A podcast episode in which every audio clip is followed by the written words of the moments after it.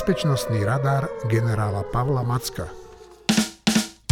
Vítam vás, vážení poslucháči, pri počúvaní 54. epizódy nášho bezpečnostného radaru s generálom Pavlom Mackom. Od mikrofónu sa vám dnes hlásim ja, Rado Macko, a samozrejme spolu so mňou je tu Pavel Macko. Palo, uctivá poklona. A ďakujem za privítanie, dobrý deň prajem. Ešte predtým, než pôjdeme na boiska, by som rád začal dnešnú epizódu rekapitulačne a teda e, na základe e-mailov a žiadosti, ktoré dostávame, kde vás veľa ľudí Palov pozdravuje, by som vás chcel poprosiť, aby sme opäť zrekapitulovali našim poslucháčom, čo znamenajú naše jednotlivé tri sekcie e, náš, nášho radaru a teda konkrétne bojová hmla, e, bezpečnostné zákulisie a 360 stupňový radar. Tak bojová hmla je vlastne... Dnes je veľa informácií o tom, čo sa deje na boiskách. Každý deň v médiách už dostávajú tie správy. Skrátka, už teraz aj všetci civili sú akoby vojenskí experti, lebo sledujú tie twitterové účty a podobne. Takže ja sa snažím v bojovej hmle dávať taký sumár, také hodnotiace za týždeň. A bavíme sa vlastne o tom, že prečo bojová hmla. No lebo aj v tejto najmodernejšej dobe so všetkými technickými prostriedkami je strašne veľa neurčitostí, ktoré vlastne máme v tom pohľade na boisko a preto sa, ja sa snažím dávať do toho aj taký ten pohľad vojaka, aj výcvikára, aj, aj človeka, ktorý sa pohybuje v bezpečnostnom prostredí. Takže bojová hmla je o prebiehajúcich vojnách. Bolo to pôvodne Ukrajina, ale tým, že beží veľká vojna aj v pásme Gazy, tak vlastne pravidelne sa stretávame v tomto.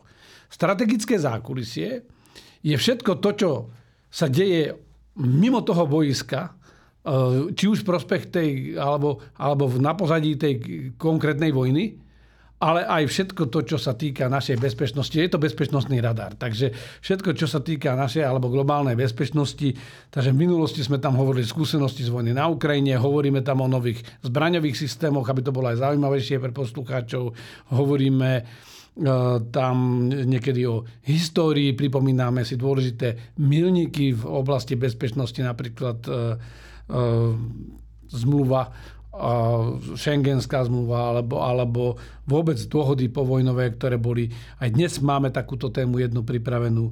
No a potom máme 360 stupňový radar. 360 stupňový radar v tejto našej terminológii je niečo, ako keď máte radarovú obrazovku, a skenujete okolo celého sveta 360 stupňov, preto som to tak nazval a vlastne pozeráme sa na to, že kde sú nejaké ohniska napätia nové. Veľa sme hovorili o Sudáne, veľa sme hovorili v minulom roku o Nigeru, e, teraz sa bavíme o Červenom mori, Blízkom východe, ale aj o Koreji, o Číne. Skrátka, snažíme sa monitorovať tie ohniska napätia, keď sa tam niečo stane vo svete, alebo či v dobrom alebo v zlom a snažíme sa aj odhadnúť, že aký to má priamy alebo nepriamy dopad na nás. Bojová hmla. Tak poďme na boisko. Opäť jedna ruská loď potopená. Vyzerá to, že sa Ukrajincom v Čiernom mori dosť darí a každý týždeň potopia nejakú loď. Ako je to však na Zemi a čo je nové v Gaze?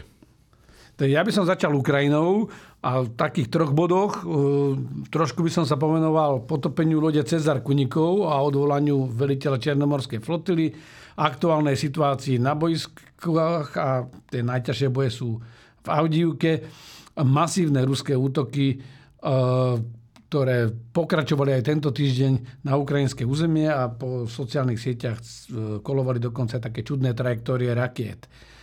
Tak poďme od toho Kunikova, keď môžeme od toho Cezara. Čo to je za loď? Ako je možné, že sa to Ukrajincom podarilo potopiť takúto loď v otvorenom mori, na otvorenom mori? Tak veľmi pravidelne sa vlastne už vraciame k tomu, že, že Ukrajinci neustále niečo potopia Rusom a že naozaj vytvorili ten um, námorný koridor, môžu exportovať e, svoje obilie. Rusom sa nedarí to zablokovať alebo udržiavať tú námornú blokádu.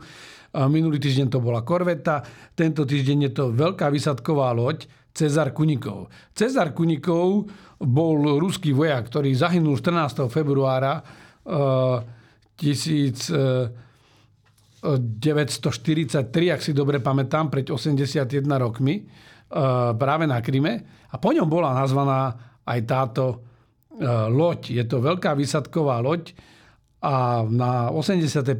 výročie symbolicky ju Ukrajinci potopili. E, táto loď bola poškodená na začiatku vojny, podobne ako aj loď Novočerkas, že o čo ide, čo to je výsadková loď. Je to loď zhruba 112 metrov vysoká, tá dlhá, pardon, má 4000 tón výtlak, aj z, keď je naložená, dokážu na nej, vlastne je to, slúži to na amfibius operácie, na vyloďovacie operácie, to znamená prevezie vlastne nejakú jednotku, v tomto prípade rotu vojakov, alebo až e, personálu, až tri roty, nejakú bojovú techniku a vlastne dokáže zabezpečiť ich vysadenie na breh a potom ďalej pokračujú v boji. E, Rusi sa snažili od Francúzov kúpiť dve veľké výsadkové lode Mistral, ktoré mali mať na palube aj, aj, aj takú vrtulníkovú letku No ale potom, čo anektovali Krym, tak Francúzi od tohoto kontraktu odstúpili a, a nepredali to Rusom. Zrušili kontrakt, zaplatili aj tú pokutu, ale nedali tieto lode Rusom. Takže tento typ lodí bol konštruovaný e, mimochodom v dánskych lodeniciach v Polsku e, za tej éry komunizmu. A vlastne volá sa to, akože je to, sú to lode triedy Ropucha, to je celá taká kategória lodí a tento Cezar Kunikov bol jednou z nich. Obidve s Novočerkaskom boli v marci 2022 poškodené ešte v prístave v Azovskom mori v Berďansku, ale ustáli to, postupne ich opravili a teraz definitívne obidve našli svoj osud na dne mora. Ja len tak pre ukážku, že táto loď e, dokáže nie je napríklad 10, 10 tankov a 340 vojakov alebo 12 BTR, to znamená obrnených transportérov a 340 vojakov a 3 tanky. Skrátka tých variácií je viacej, takže z tohoto, keď na tej počty pozerám, tak mi to vyjde, že sú schopní zobrať jednu tankovú rotu a tri e, roty e, alebo dve roty vojakov a vlastne, a v rôznych kombináciách. Je tá loď pomerne aj vybavená. Možno poviem v tom, že má, má e, aj svoju vlastnú obranu, má raketomety na svojej palube, má strely 2M, to sú také tie ručne odpalované, ale v tomto prípade to je z, tak, z odpalováku, ktorý je upevnený e, na protiletecké prostriedky, to má 4x8 týchto kusov. No a teraz tá otázka je, že ako je to možné, že Ukrajinci ju potopili. Keď sa pozriem na mapu Krymu, tak Alubka eh, je úplne taký skoro južný cíp. Eh, ja som tam bol dokonca na dovolenke v 90. 90. Eh, roku minulého storočia. Som bol v Jalte na Kryme na dovolenke a Alubka bol taký výlet loďou. Je to taký južný cíp. A vlastne na konci toho cípu je taký, taký romantický zámočok, ktorý vyzerá ako náš devín, ale zachovaný. Eh, takže boli sme aj na tom pozrieť. No a teraz, ale keď si pozriete na mapu, tak to je úplne na juhu eh, Krymu. To znamená, Ukrajinci s týmito dronmi museli oboplávať, vlastne obísť ten Sevastopol, celú tú západné pobrežie, dostať sa až na ten juh a vlastne naviesť proste a na, na, navigovať na túto loď. Čiže ju potopili dronmi. Sme... Potopili ju vodnými dronmi. Nie vzdušnými, ale námornými dronmi. E, konkrétne to boli drony Magura. Viacero dronov na toto poslali, objavili sa videa na sociálnych sieťach. No a teraz otázka je, že ako je to možné, že, že čo teda tí ľudia spali na tej palube, je tam neporiadok v tej... Nemajú bezpečnostné radary nejaké, oni a, vlastne? Alebo... No a tu je ten problém, že tieto lode, aj ropucha, sú stávané na iné typy hrozby. To znamená buď na námornú hrozbu, to znamená na väčšie, buď rýchle pobrežné člny, alebo korvety, alebo, alebo veľké to, torpédoborce, alebo sú stávané na nejaké letecké prostriedky. No a vlastne tieto drony e, sa dokážu nepozorovania, oni sú pomalé to sú, to sú pomalé člny, ale proste si ich dokážu navigovať, pokiaľ vedia polohu tejto lode a, a z pravidla sa dá predpokladať, že majú svojich ľudí aj na brehu, tak dokážu vlastne takúto loď vyhľadať a zničiť. Takže takto sa to aj stalo teraz v tomto prípade. Kým sa posunieme ďalej, e, spomenuli ste, čo všetko môže táto loď niesť. E, Máme sme tiež e, otázku od poslucháčky, áno, máme aj poslucháčky, nielen poslucháčov. Či by sme mohli priblížiť niektoré pojmy, o ktorých rozprávame, aby sa vedeli poslucháči lepšie orientovať. Vieme sa krátko pristaviť pri tom a vysvetliť, čo to znamená čata, rota, prapor, brigáda a tak ďalej? Tak u pozemných vojsk sú to základné jednotky. Vojsko je štrukturované.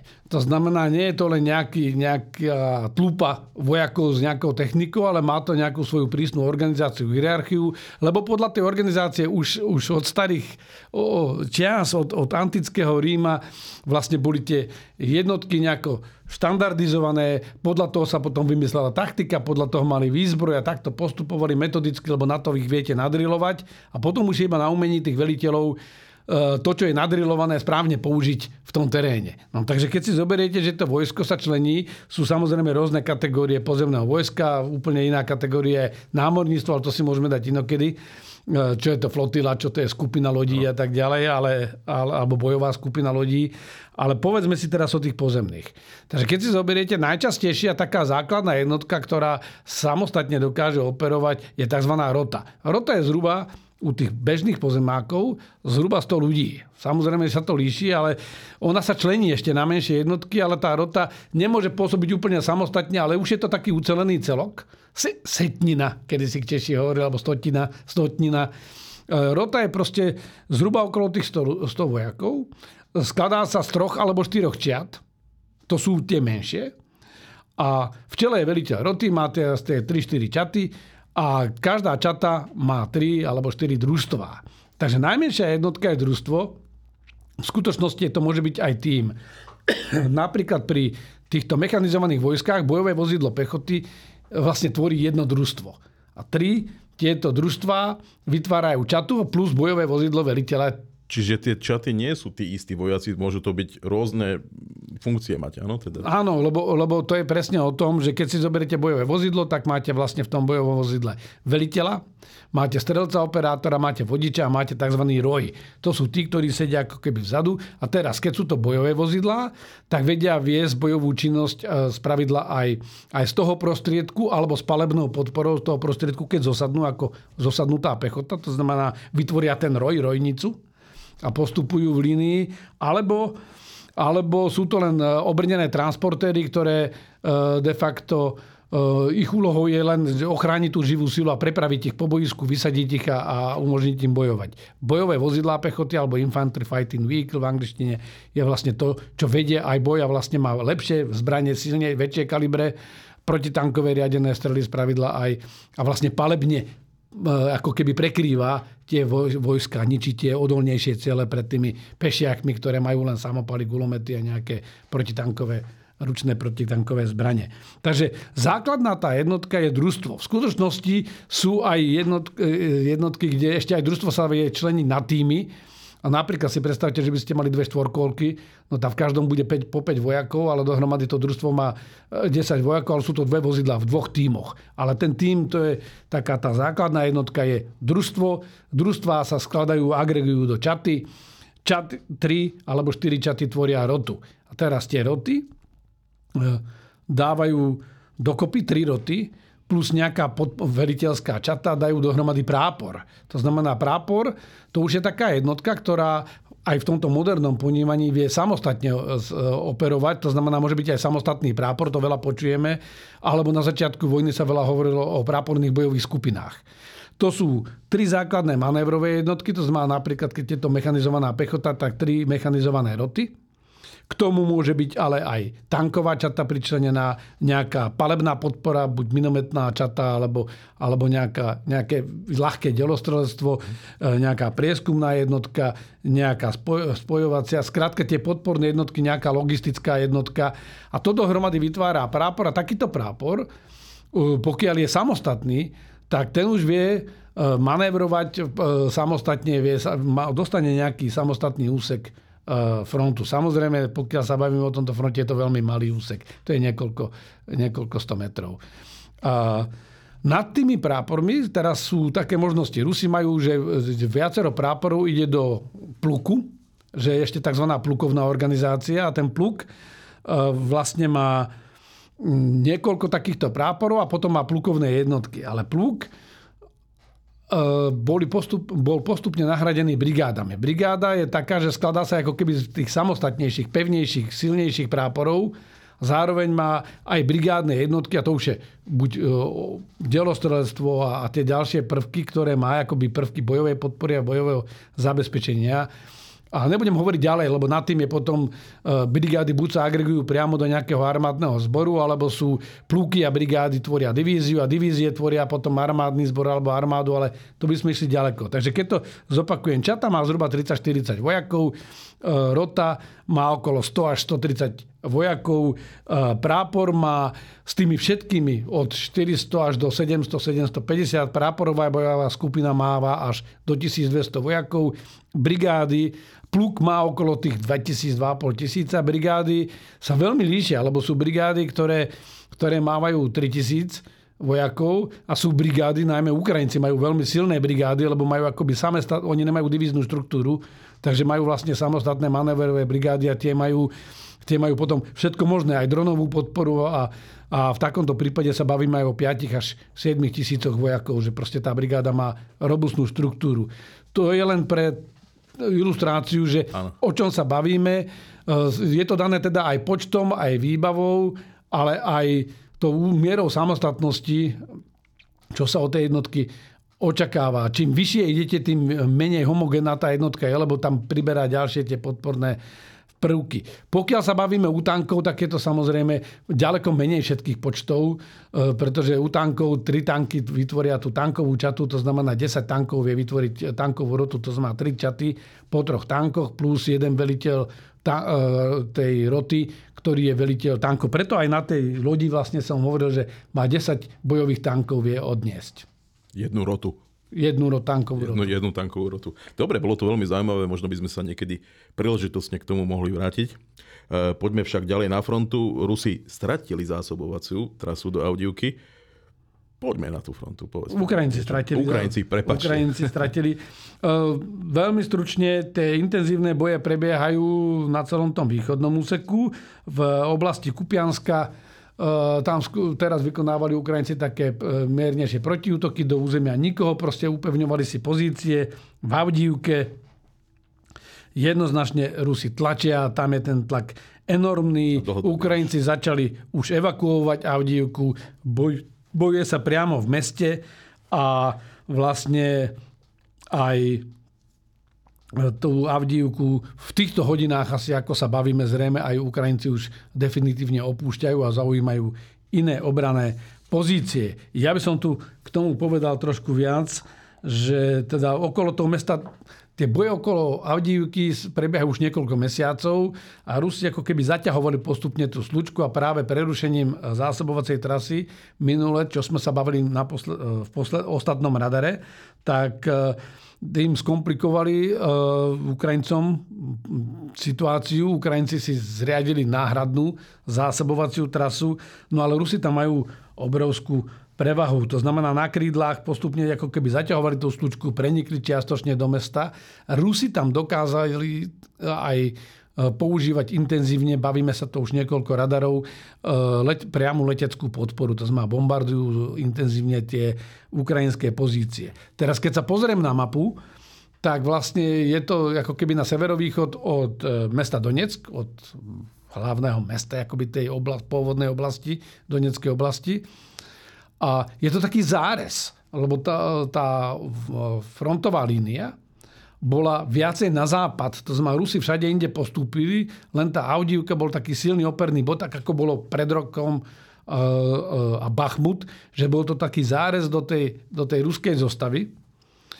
A e, to je samozrejme na tom, mnohí hovorili, že to bol taký vlnolam, lebo Rusi sa na to koncentrovali a tým pádom tam Ukrajinci akoby opotrebovávali tých, tých e, ruských vojakov, ale na druhej strane treba povedať aj, že e, brániť takýto priestor je mimoriadne ťažké, lebo vlastne vy má, je to malý kúsok zeme, ale ste z troch strán akoby obklúčení a čelíte útokom z troch strán to je veľmi náročné. Ukrajinci krvácali na tom, že nemali dostatočnú palebnú podporu. Skrátka tých delostreleckých granátov nie je dostatok.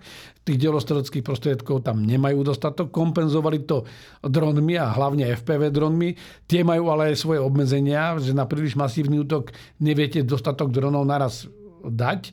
A po druhé, musíte mať oči na cieli u týchto FPV dronov. To musí byť aj dobrá viditeľnosť Skrátka, e, situácia sa vyvinula tak, že, že Ukrajinci teraz v posledných dňoch tam dali elitnú tretiu samostatnú mechanizovanú brigádu, ale hovoria o tom, že v tom meste ruské jednotky majú de facto prevahu 7 ku 1. Rusi naozaj do tejto oblasti za posledné mesiace strašne veľa ľudí tam stratili.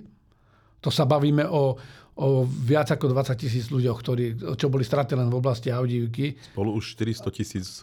Ale podstatnejšie je to, že vlastne uh, oni tam sústredili veľké množstvo jednotiek, majú tam uh, akoby dva druhy uh, armád. Majú tam taký mix trestných práporov. To sú tie prápory, ktoré, že prebojujete sa, buď prežijete, alebo, alebo máte smolu.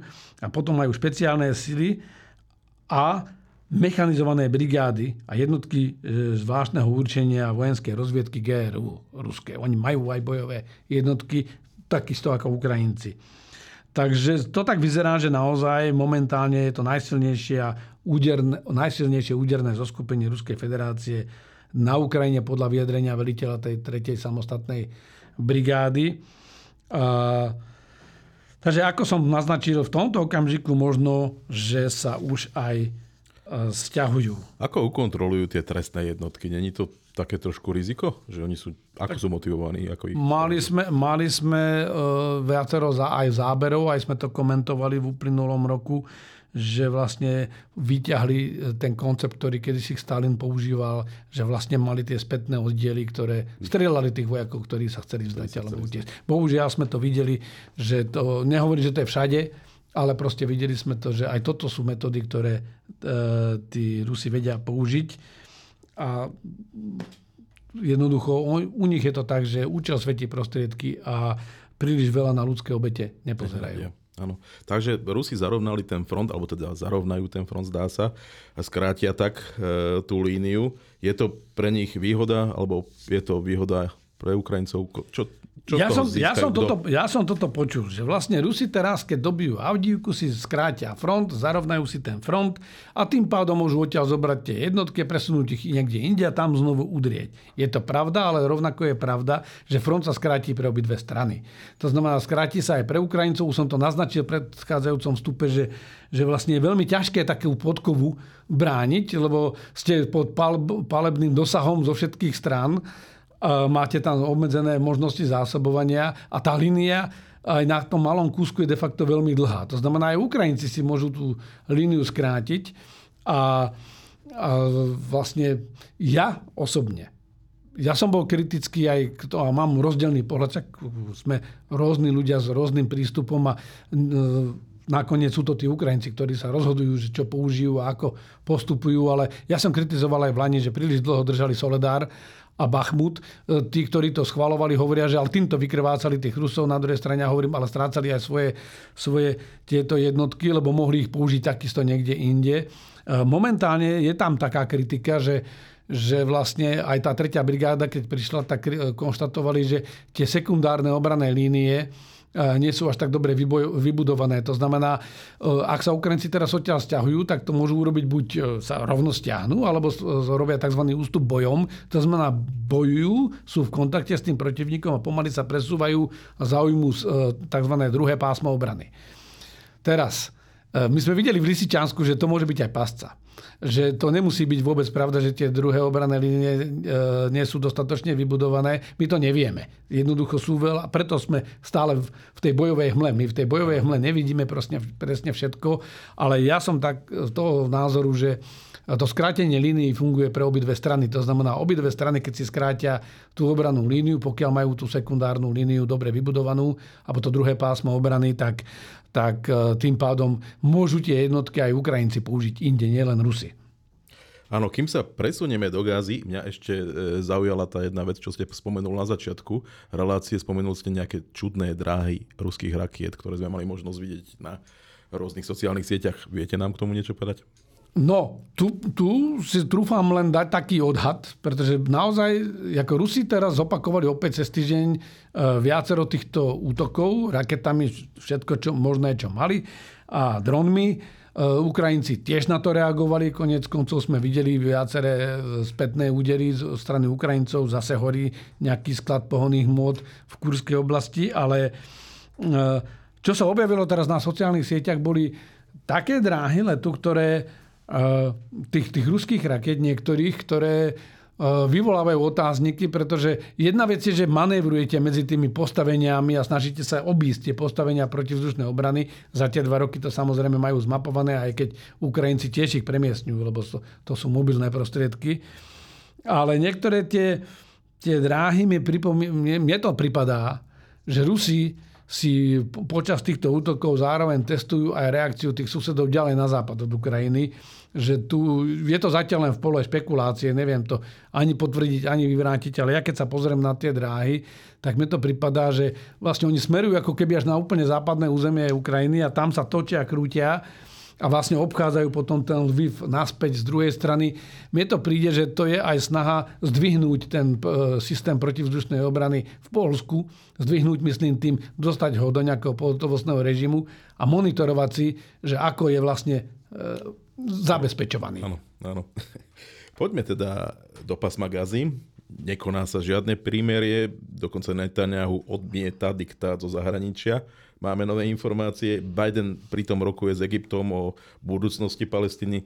Poďme k tomu vaše komentáre, prosím. No, veľmi ťažká situácia, lebo boli sme blízko toho primeria, nakoniec to Hamas odmietol, prišiel so svojou verziou, na ktorú zase Netanyahu povedal, že zabudnite na to, toto je pre nás niečo neakceptovateľné z vojenského hľadiska.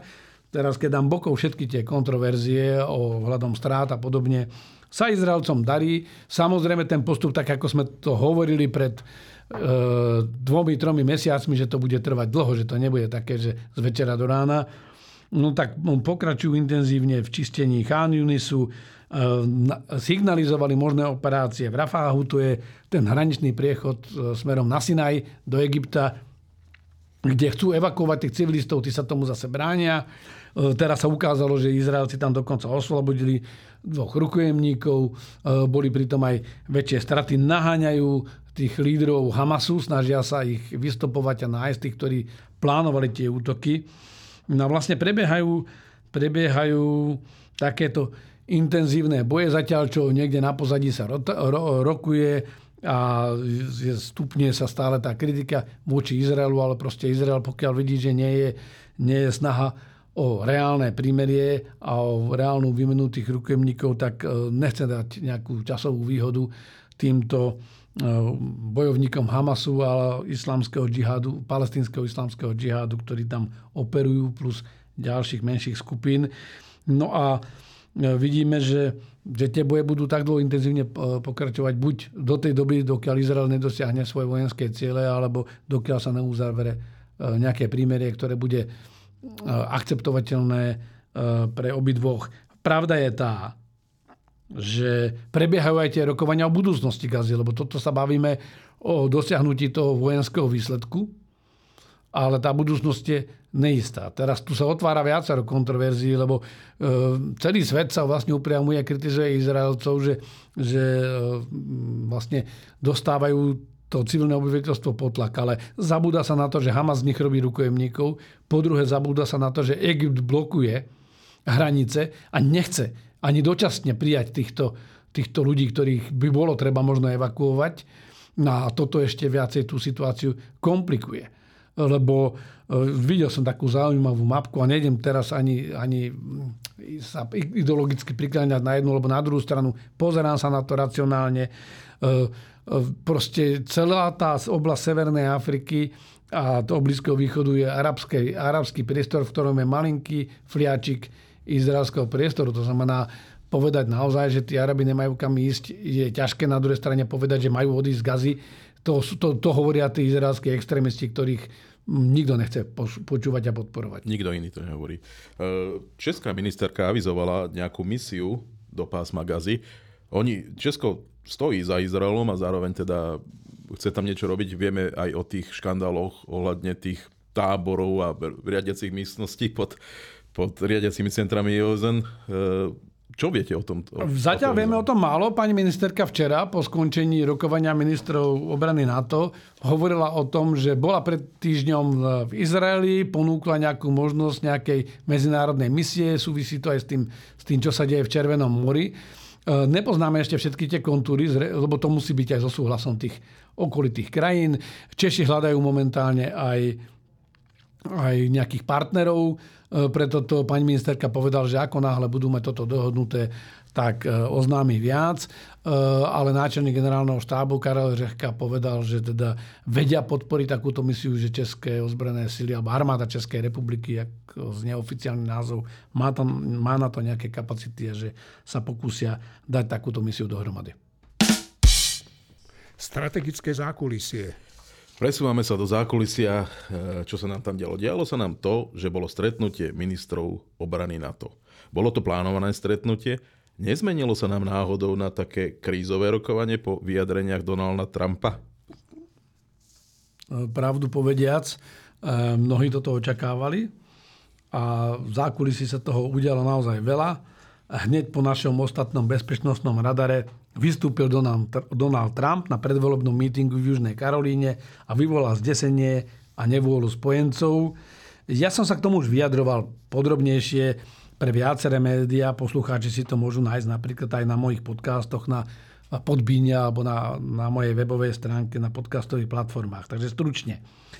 Trump v tom svojom vystúpení, on to nehovorí prvý raz, on to opakuje od roku 2016, spochybnil použitie článku 5 zmluvy o NATO, toho toho mušketierského, všetci za jedno, jeden za všetkých a povedal, že vlastne tie krajiny, ktoré nedávajú dosť, a ešte to povedal takým spôsobom, že by si americký volič mohol myslieť, že vlastne majú ako keby Spojeným štátom alebo niekomu platiť nejaký účet a že tí, čo nedávajú tie 2%, čo je stanovený účet za tú kolektívnu obranu, že tých by nebránil a že dokonca by pozbudil aj Rusov, že nech si s nimi robia čo chcú. Samozrejme toto vyvolalo okamžité reakcie uh, politických lídrov v Polsku, v Nemecku. Uh, Jens Stoltenberg na to reagoval, preto sa aj očakávalo, že ako, ako to ovplyvní toto rokovanie ministrov obrany NATO.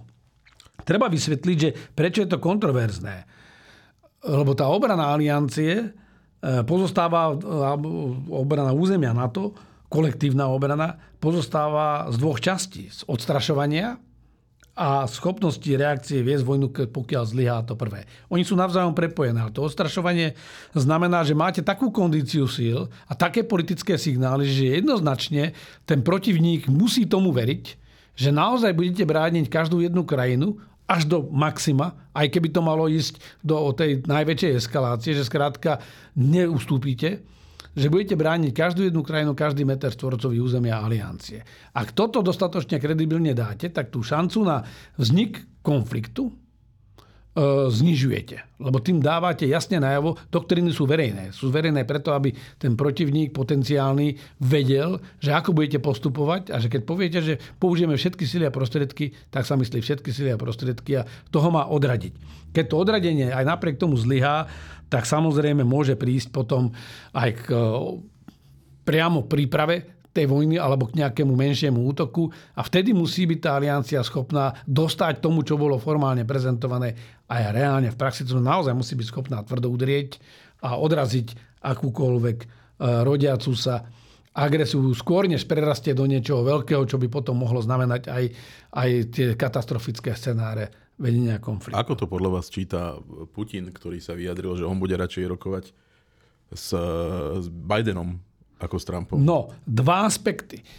To, čo je škodlivé na takýchto vyjadreniach, je, že my všetci vieme, že tá kritika je opravnená, že tie výdavky nie sú také, aké by mali byť. Ale to, čo je škodlivé, je to, že vlastne celé to dávame len do roviny, že má dať dal, jak v podvojnom účtovníctve, že vlastne len hovoríme, že tuto sú nejaké účty a keď to nezaplatíme, lebo my do tej vojny musíme ísť, to znamená, je treba tlačiť na spojencov, aby si splnili svoje záväzky a netreba pozbudzovať tých protivníkov. Putin napadol Ukrajinu po tom, čo dal 15. decembra ultimátum, ktorému síce 20, 21, 15. decembra 2021, ktorému síce nikto neprijal, ale medzi tým sa aj podriekol prezident Biden, že, á, že keby nejaký small incursion, má nejaký malý prienik Ruska do Ukrajiny, že by asi ani Západ nereagoval, e, čo bolo veľmi nešťastné. nešťastné. Do toho prišla piata kolona Ruská, ktorá vlastne e, sa aktivizovala. U nás sme mali 26. januára 2022 e, to znamená 4 týždne pred inváziou, vraj mierovú premiérovú demonstráciu, reálne to bola podpora agresívnym e, zámerom a imperiálnym zámerom Ruska. Výsledok bol ten. Putin si vyhodnotil, že ten západ nebude pevný, že síce bude veľa kriku kvôli jeho invázii, ale že vlastne svet si na to vznikne a za, zautočil. Toto isté vysielame takýmito signálmi, že pokiaľ nie sme odhodlaní brániť všetkých spojencov, môžeme pozbudiť nešťastne zvýšiť riziko vzniku konfliktu, lebo by si mohol Putin vyhodnotiť, že, že sa keď spraví menšiu agresiu, tak to na to si to rozmyslí, či pôjde do veľkej vojny s nami. A teraz k tomu vyjadreniu, ja by som bol opatrný, lebo my vieme, že pri tých prvých voľbách Rusi sa montovali do amerických volieb a hrali na strane Trumpa, že generál Flynn a, ľudia z okolia Trumpa mali tesné kontakty s Rusmi, a, ktoré boli za hranou a preto boli aj niektorí stíhaní. A, a teraz Putin hovorí, že že prezident Biden mu vyhovuje viac, tak, lebo je predvídateľnejší, má pravdu. Trump je nepredvídateľný. Ale ja by som bol veľmi opatrný s nejakými súdmi, lebo to môže byť aj klasická ruská maskirovka, lebo zatiaľ nás posledné roky učia, že čokoľvek, čo Putin povie, berte z toho presný opak Väčšina a to je pravda. Opak. Takže ak chce podporovať Trumpa, tak just bude tvrdiť, že, že alebo želať si Trumpa, takže nebude, že on si neželá Trumpa, aby to nevyzeralo tak zle. E, poďme naspäť k tomu stretnutiu ministrov. O čom to vlastne bolo, čo bolo predmetom toho stretnutia? Tak to plánovaný scenár bol, e, že príprava na summit vo Washingtone, ktorý bude k 75. výročiu NATO. E, pomoc Ukrajine, zasadala aj Rada NATO Ukrajina na úrovni ministrov obrany. Navyšovanie obranných rozpočtov, lebo oznámili sa nové obrané plány, navýšili sa toto obrané rozpočty a a vlastne treba teraz sa baviť na tej úrovni minister, lebo politici a ministri zahraničných vecí hovoria tú politiku veľkú. A tie signály, ale ministri obrany musia zohnať na to peniaze a zrealizovať to. To znamená nájsť to vojsko, nájsť tú infraštruktúru, nájsť peniaze, nájsť tie projekty a dohodnúť sa. No a poslednou časťou mala byť výroba munície. E, mimochodom v Sasku, v Dolnom Sasku sa otvára, alebo Nemci idú postaviť novú muničnú fabriku na 200 tisíc delostreckých nábojov ročne. Takže neovplyvnilo to vyjadrenie Donalda Trumpa priebeh no, samitu. Ja som na tom nebol. To je dobrá otázka na ministra Kaliňáka, ale ten zásadne tým štandardným médiám neodpovedá, tak ako všetci z tejto koalície, ale podľa mojej znalosti ovplyvnili Plus tam boli ďalšie politické otázky. Maďarsko čelilo, naznačila to aj pani ministerka Černochová, česká ministerka obrany, že Maďarsko vysvetľovalo, prečo ešte neratifikovalo vstup. Švédska to vysvetlenie nenašlo a minister obrany povedal, že, že no, viete, ako my nič neblokujeme, ale u nás my to dávame suverenému parlamentu, parlament je suverénny, ten o tom rozhoduje, no ale veď parlament, je, veď vládna väčšina je odvodená od toho parlamentu, to znamená, buď si to kontrolu tých svojich, alebo nie. Skrátka, e, boli tam aj tieto politické otázky a, a nedalo sa im vyhnúť, ovplyvnili ten priebeh toho e, stretnutia, no ale nakoniec, a jedna dôležitá vec, čo by som chcel k tomu povedať, je, ovplyvnili aj to, ako sa komunikovalo už tesne pred tým stretnutím, kedy Jens Stoltenberg na deň predtým Eh, za prvé, zasadalo to, to, tá skupina na podporu Ukrajiny, ten raštajnský formát a krajiny, ktoré už predtým to aj avizovali, Británia, Norsko a ďalšie krajiny, avizovali ďalšiu vojenskú pomoc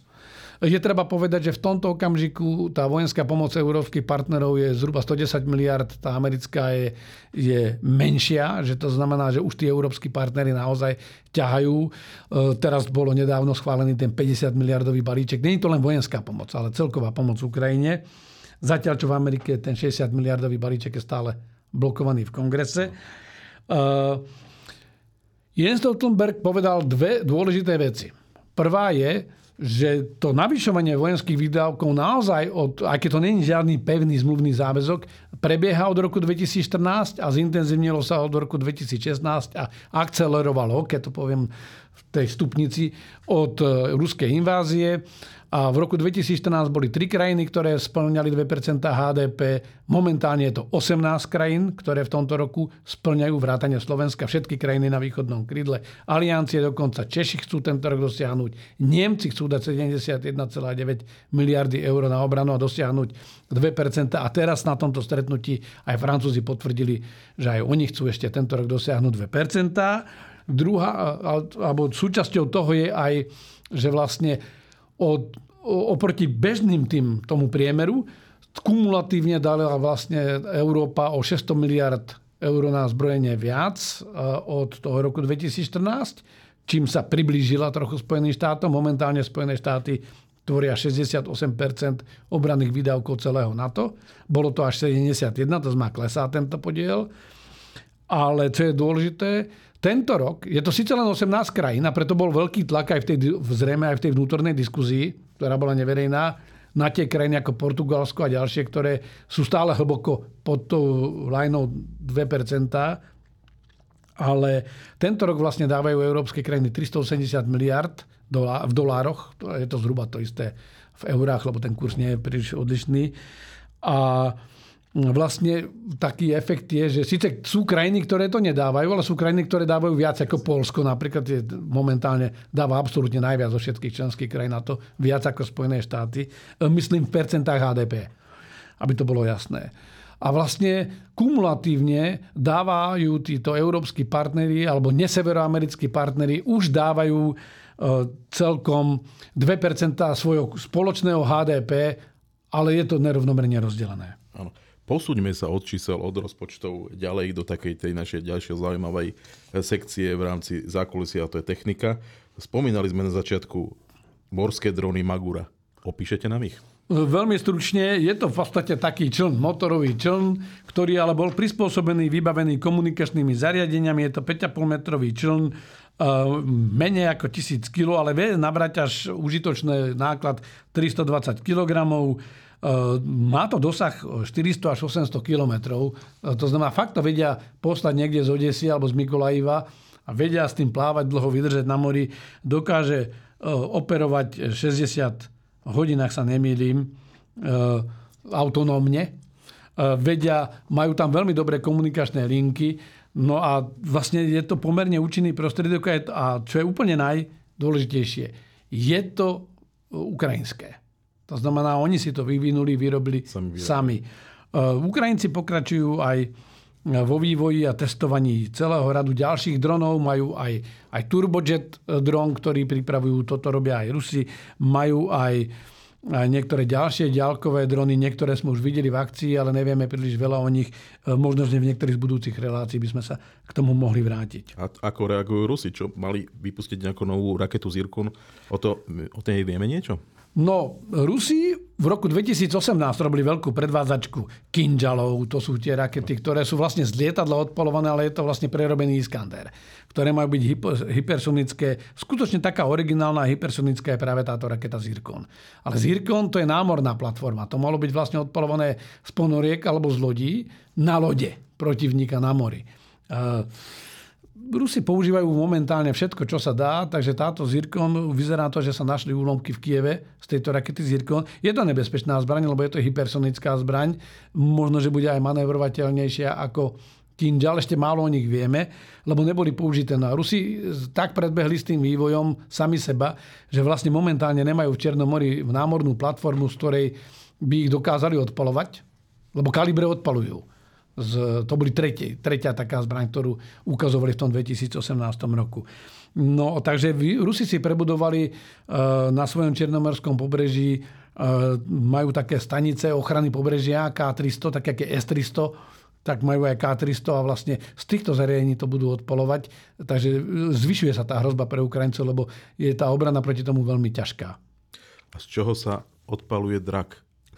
No. Máme nejakú novinku, má to byť nejaký raketomet? Rusi mali uh, Soncepiok, raketomety, to boli tie Buratino a Soncepiok, to boli TOS 1A, TOS 2. Boli to vlastne uh, raketomety, ktoré používali tie termobarické zbranie. Začali to používať druhý mesiac vojny, keď už im začal dochádzať dých pri tej invázii. No a vlastne teraz e, vyvinuli nový, vlastne ako niečo ako keby to strojku, a je to, oni to nazývajú plameňomet, ale je to vlastne raketomet s, s termobarickou hlavicou, to, ktorá vlastne doletí do toho cieľa, vytvorí aerosol, pôjde, dojde k inicializácii. No ale čo tomu by som ja chcel povedať, že to sú ešte silnejšie nerozlišujúce zbranie. To znamená, nie je to na presný cieľ, ale je to naopak na ničenie tej živej sily, alebo tých objektov, ktoré páchajú veľké škody a bez rozdielu na to, že či tam je civil alebo vojak. To je presne tá ruská filozofia, že vlastne oni eskalujú tie, tie prostriedky od tých veľmi presných skôr k týmto celoplošným, lebo tie najväčšie termobarické bomby, ne, myslím z raketometov, ale čo sú letecké, tie sa blížia už k účinkom zbraní hromadného ničenia. Čo hovoríte na informáciu, že minister Kaliňák chce dokúpiť nejaké ďalšie F-16? No to je veľmi zaujímavá informácia, zachytil som to. A tuto to naznačuje, že ako politické vedenie krajiny a záujmy politické, eh, politické vládnúcich strán eh, menia potreby, skutočné potreby obrany.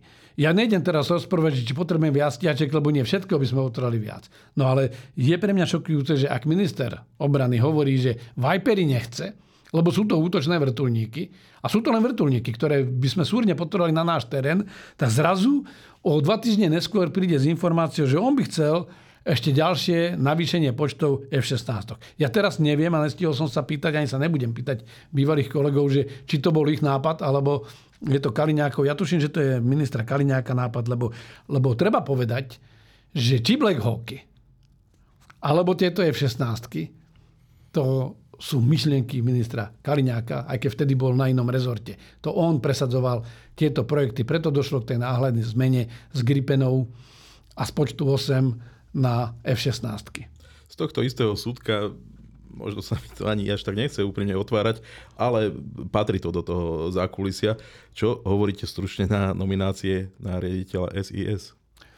Katastrofa. My postupne rozoberáme e, bez ohľadu naľavo, napravo, táto vláda ide rozoberať základné piliere tohto štátu. Spravodajské služby má vláda, to znamená exekutíva NATO, aby dostala včasné varovania pred možnými hrozbami. A máme vojenské spravodajstvo, máme civilné spravodajstvo, ktoré je SISKA, tá má ako keby dve časti, aj to vojenské má tú kontrarozviedku, to je doma vnútri, teroristické hrozby, poškodzovanie hospodárskych záujmov e, a, a podobné takéto hrozby, špionáž. To znamená, to je kontrarozviedka, kontrašpionáž. Znemožniť tým druhým poškodzovať naše vnútorné záujmy a potom je rozviedka. A to je tá vonkajšia. Vojenské spravodajstvo by sa malo starať o tých vojenských aspektoch a tá civilná, tá má monitorovať, čo sa deje. No ale sme v nejakom spojeneckom bloku a nemáme tisíce agentov, nie sme Rusko ani Spojené štáty a sme veľmi závislí na spolupráci s partnermi. My do tej spolupráce, pretože ja nepôjdem do detajlov, my máme dobrých ľudí aj v tej SISKE, ktorá je o ktorej som raz povedal, že najlepšie by bolo zrušiť a myslím si, že stále to platí. Ale to neznamená, že prepustiť všetkých ľudí. To by znamenalo len zrušiť tú organizáciu, umožniť jej očistenie. Ale máme veľmi dobrých rozviedčíkov a tam to skončím. To znamená, máme čo ponúknuť do tej výmeny a za to vieme dostať informácie. Ja to tak hovorím, že to je zhruba 9 ku 1. Že my jednu tú informáciu alebo jedno, jednu časť, tú jednu desatinu máme vlastných a za to dostávame tých 9 desatín ostatných, ktoré sú kľúčové pre naše rozhodnutie. Táto nominácia. Už teraz máme obrovské problémy po všetkých tých škandáloch so Siskou a Zväzkou. To znamená Pčolinský, Balciar, Aláč. Máme obrovské problémy v dôveryhodnosti. A takouto nomináciou, rodinkárskou syna obžalovaného e, funkcionára a viacnásobne stíhaného v ďalších skutkoch. Syna, ktorý nevie dokonca ani podľa môjho názoru hodnoverne vydokladovať majetok, lebo neviem si predstaviť, kde je vo veku môjho syna a neviem si predstaviť, že kde zobral dva domy a ďalšie veci. Skrátka, je to nemiestná, nemiestná nominácia. Tieto bezpečnostné zložky by mali byť v prvom rade profesionálne. Viem si predstaviť politika alebo človeka s politickou nomináciou na čele takejto organizácie, ale tá, tam musí byť nejaký E, kredit, kredibilita toho človeka, ktorý stojí v čele tejto organizácie. A my to ideme meniť e, raz na raz, každú chvíľu meníme. Je to veľmi nešťastný signál. Verím tomu, že to pani prezidentka odmietne. Veľmi ťažká téma. Poďme ďalej, prosím. Tento rok e, máme 75. výročie vzniku NATO. Prečo som sme sa rozprávali o tom, čo to je NATO a ako funguje a slúbili sme aj našim poslucháčom, Eh, že im dáme taký ucelenejší pohľad na históriu a fungovanie na to, najmä teraz, keď je to možno dôležité kvôli tomu, že sa objavujú pochybnosti o jeho fungovaní. Absolútne súhlasím. Ja som si pre túto časť a urobíme taký cyklus až do, do výročia NATO a do samitu NATO, lebo je to veľmi dôležité. Lebo sú tu rôzne mýty, ktoré tu šíria, rôzni marxistickí ľudáci a podobne, ktorí teraz sú v našom verejnom priestore. Sú tu rôzne nenávisné statusy voči tomu, že NATO teroristická organizácia a podobne. Sú to všetko bludy. Treba povedať a vyvrátiť tieto mýty, ale hlavne povedať, že teraz sme v situácii, že sa láme história v tom, že Rusko inváziou na Ukrajinu a tým ostatným, čo robia, ako sa snaží ovplyvniť to svetové dianie, sa snaží rozbiť celý ten povojnový systém po skončení druhej svetovej vojny a mm, vlastne úplne sa dostaneme do iného obrazu. Všetko to, čo dneska je, je výsledkom druhej svetovej vojny a následného vývoja po druhej svetovej vojne. Ja by som sa dnes venoval trom dôležitým konferenciám, ktoré boli počas druhej svetovej vojny, ale preddefinovali vlastne ďalší vývoj, zároveň e, naznačili aj, e, viedli ku vzniku NATO a, a, a k celej studenej vojne, ku koncu studenej vojny až ku dnešku. Takže dnes by som sa rád pobavil trošku o teheránskej konferencii, konferencii v Jalte a postupinskej konferencii. Začneme teda Teheránom. Čím bola táto konferencia významná? tak Teheránska konferencia zohrala kľúčovú úlohu pri formovaní priebehu druhej svetovej vojny a povojnových medzinárodných vzťahoch. Stretli sa tam v, medzi dva, koncom novembra a začiatkom decembra 1943 v Teheráne kľúčoví spojenci proti hitlerovskej koalície, americký prezident e, Franklin Delano Roosevelt, britský premiér Winston Churchill a Jozef Stalin za sovietský zvaz, e, zväz. Tie kľúčové výsledky a dôsledky boli. Poprvé, bavili sa o otvorení druhého frontu západnej Európe. Hlavným cieľom bolo e, túto diskuziu otvoriť. Stalin tlačil na to, aby otvorili druhý front, aby im to pomohlo, lebo síce dostávali obrovskú materiálnu pomoc, ale tá záťaž na boisku bola. Na nich chceli otvoriť na kontinente, lebo prebiehala vojna na, Severnej Afrike, na Blízkom východe, kde západní spojenci boli úspešní, porazili nemecké vojska a Stalin trval na otvorení toho druhého frontu. E, západní lídry sa zaviazali k formálnym prípravám na dlho slubovanú inváziu do Francúzska. E, riešili sa politické otázky a územné nároky.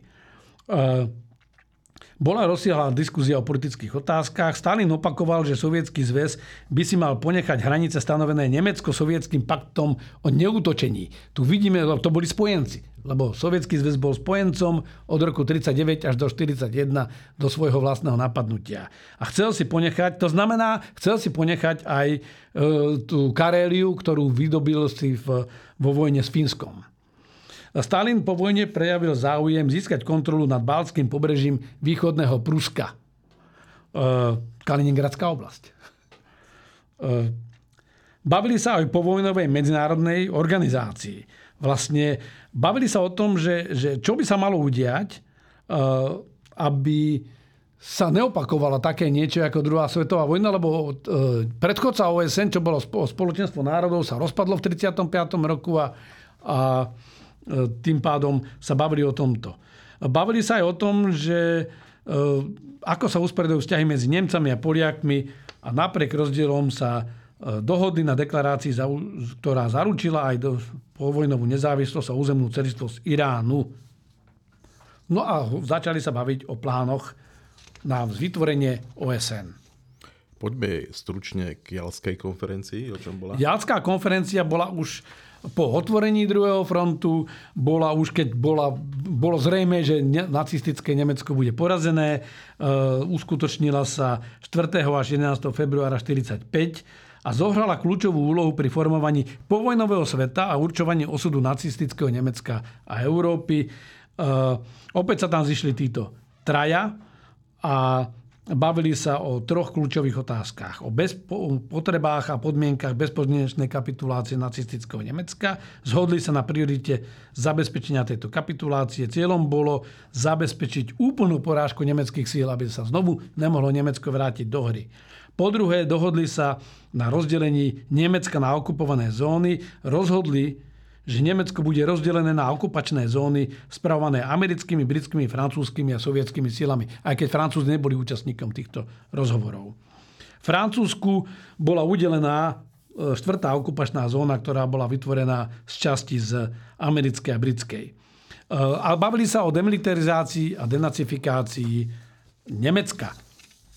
Diskutovali o podstate mierovných úrov- a postupných mierových urovnaní v Európe, ale nepodpísali priamo tie mierové zmluvy. E, vytvorili niečo ako radu ministrov, e, ktorá mala vlastne tieto veci ďalšie dohodnúť. E, prijali zásadu, že spojenci nemajú voči Nemcom žiadnu povinnosť okrem poskytnutia minimálneho živobytia. Prišla éra koristi. Každý si zobral a robil si kompenzácie. Vieme, že raketový priemysel skončil vo veľkej časti e, v ruských rukách, alebo sovietských Bolo to rukách. v rámci tých vplyvu tých rôzne prístupy mali Takže vyhlásili, že nemecký vojenský priemysel bude zrušený, skonfiškovaný, vojnoví zločinci, že budú súdení pred Medzinárodným súdom v Norimberku, že sa obnovia pôvodné vlády v Európe, v tých krajinách, ktoré boli nacistami okupované. E, pôvodné vlády napadnutých krajín, okrem Rumúnska, Bulharska a Polska, sa mali obnoviť. Tam došlo aj k vnútorným prevratom. Všetci civilisti mali byť navrátení naspäť do svojich krajín a rokovalo sa, e, vlastne toto rokovanie položilo základy na celkovú povojnovú organizáciu Európy a mnohé, mnohí aj tí sovieti sa dodnes na toto odvolávajú, toto by chceli udržať stále a vrátiť sa ako keby do sfér vplyvu z tejto jalskej konferencie. Poďme na záver postupímskú konferenciu, prečo bola ešte aj táto zorganizovaná. Ne, mm. Nedohodli sa už na všetkom? Postupínska konferencia bola krátko po vojne. To znamená, keď už obsadili ten Berlín, bola podpísaná kapitulácia od 17. júla do 2. augusta 1945. Išlo o to upresniť všetky tie detaily, ktoré boli v Jalskej konferencii vyjadrené neurčito a už bola v atmosfére nedôvery e, medzi, medzi spojencami e, tejto protihitlerovskej koalície. Veď konec koncov aj tá kapitulácia sa robila na dvakrát, e, lebo sovieti mali potom nejaké námetky, tak sa celý ten akt zopakoval. Takže stručne povedané, postupinská konferencia zohrala kľúčovú úlohu pri formovaní povojnej, povojnovej Európy, ale už tam bolo cítiť aj tú prípravu pôvody pre obdobie studenej vojny. Tri kľúčové veci opäť sa tam riešili. E, mierové usporiadanie a vymedzenie hraníc.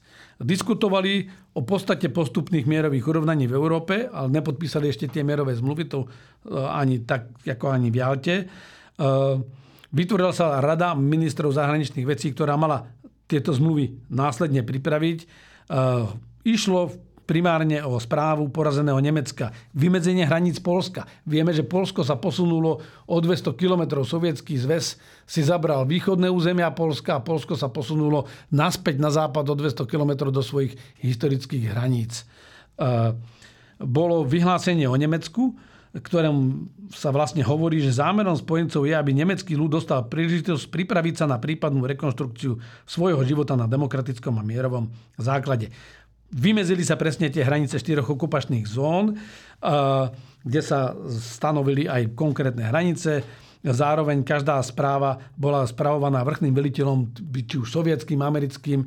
Speciálny štatút získal Berlín, ktorý bol takisto rozdelený, hoci normálne sa nachádzal vo vnútri tej východnej alebo sovietskej okupačnej zóny. Dohodli sa na tom, ako bude fungovať OSN. No ale tie vzťahy sa začali kaziť, vypukla studená vojna, skrátka už aj počas toho rokovania bolo napätie. Možno taká zaujímavosť, e, v priebehu rokovania Churchill skončil tieto rokovania, bol nahradený, pretože prehral doma voľby a už e, nebol Franklin Delano Roosevelt, ktorý medzi tým zomrel, ale bol, bol nahradený jeho nástupcom. Harrym Trumanom. 360 stupňov. Poďme na radar. Čo na ňom vidíte, Pavel? Uh, už dnes sme mali pomerne dlhý čas, takže uh, nič nové na tom radare nie je. Všetky tie ohniska sú bez nejakej zásadnej zmeny. Či to je na Korejskom polostrove, či je to v Červenom mori, alebo či je to na Blízkom východe. Uh, to isté v Afrike. Momentálne prebieha alebo začína v Mníchove bezpečnostná konferencia. Je to najväčšie takéto fórum na svete, takže verím tomu, že v budúcej časti v tejto kapitole tých 360 stupňov sa budeme viacej venovať výsledkom, záverom a poznatkom z tejto Mnichovskej bezpečnostnej konferencie. Prednešok by som v na tom radare nič nové nehľadá. Áno, takže to bola taká ponuka na počúvanie budúceho týždňového radaru. Takže vám e, ďakujem, Palo, ďakujem váženým posluchačom, že nás e, počúvali, prajeme im príjemný víkend a poprosím vás bodku. Takže opäť citát. Falšovatelia histórie slobodu národa nezachraňujú, ale ohrozujú. Povedal Václav Havel, dizident, dramatik, esejista a prezident Českej republiky.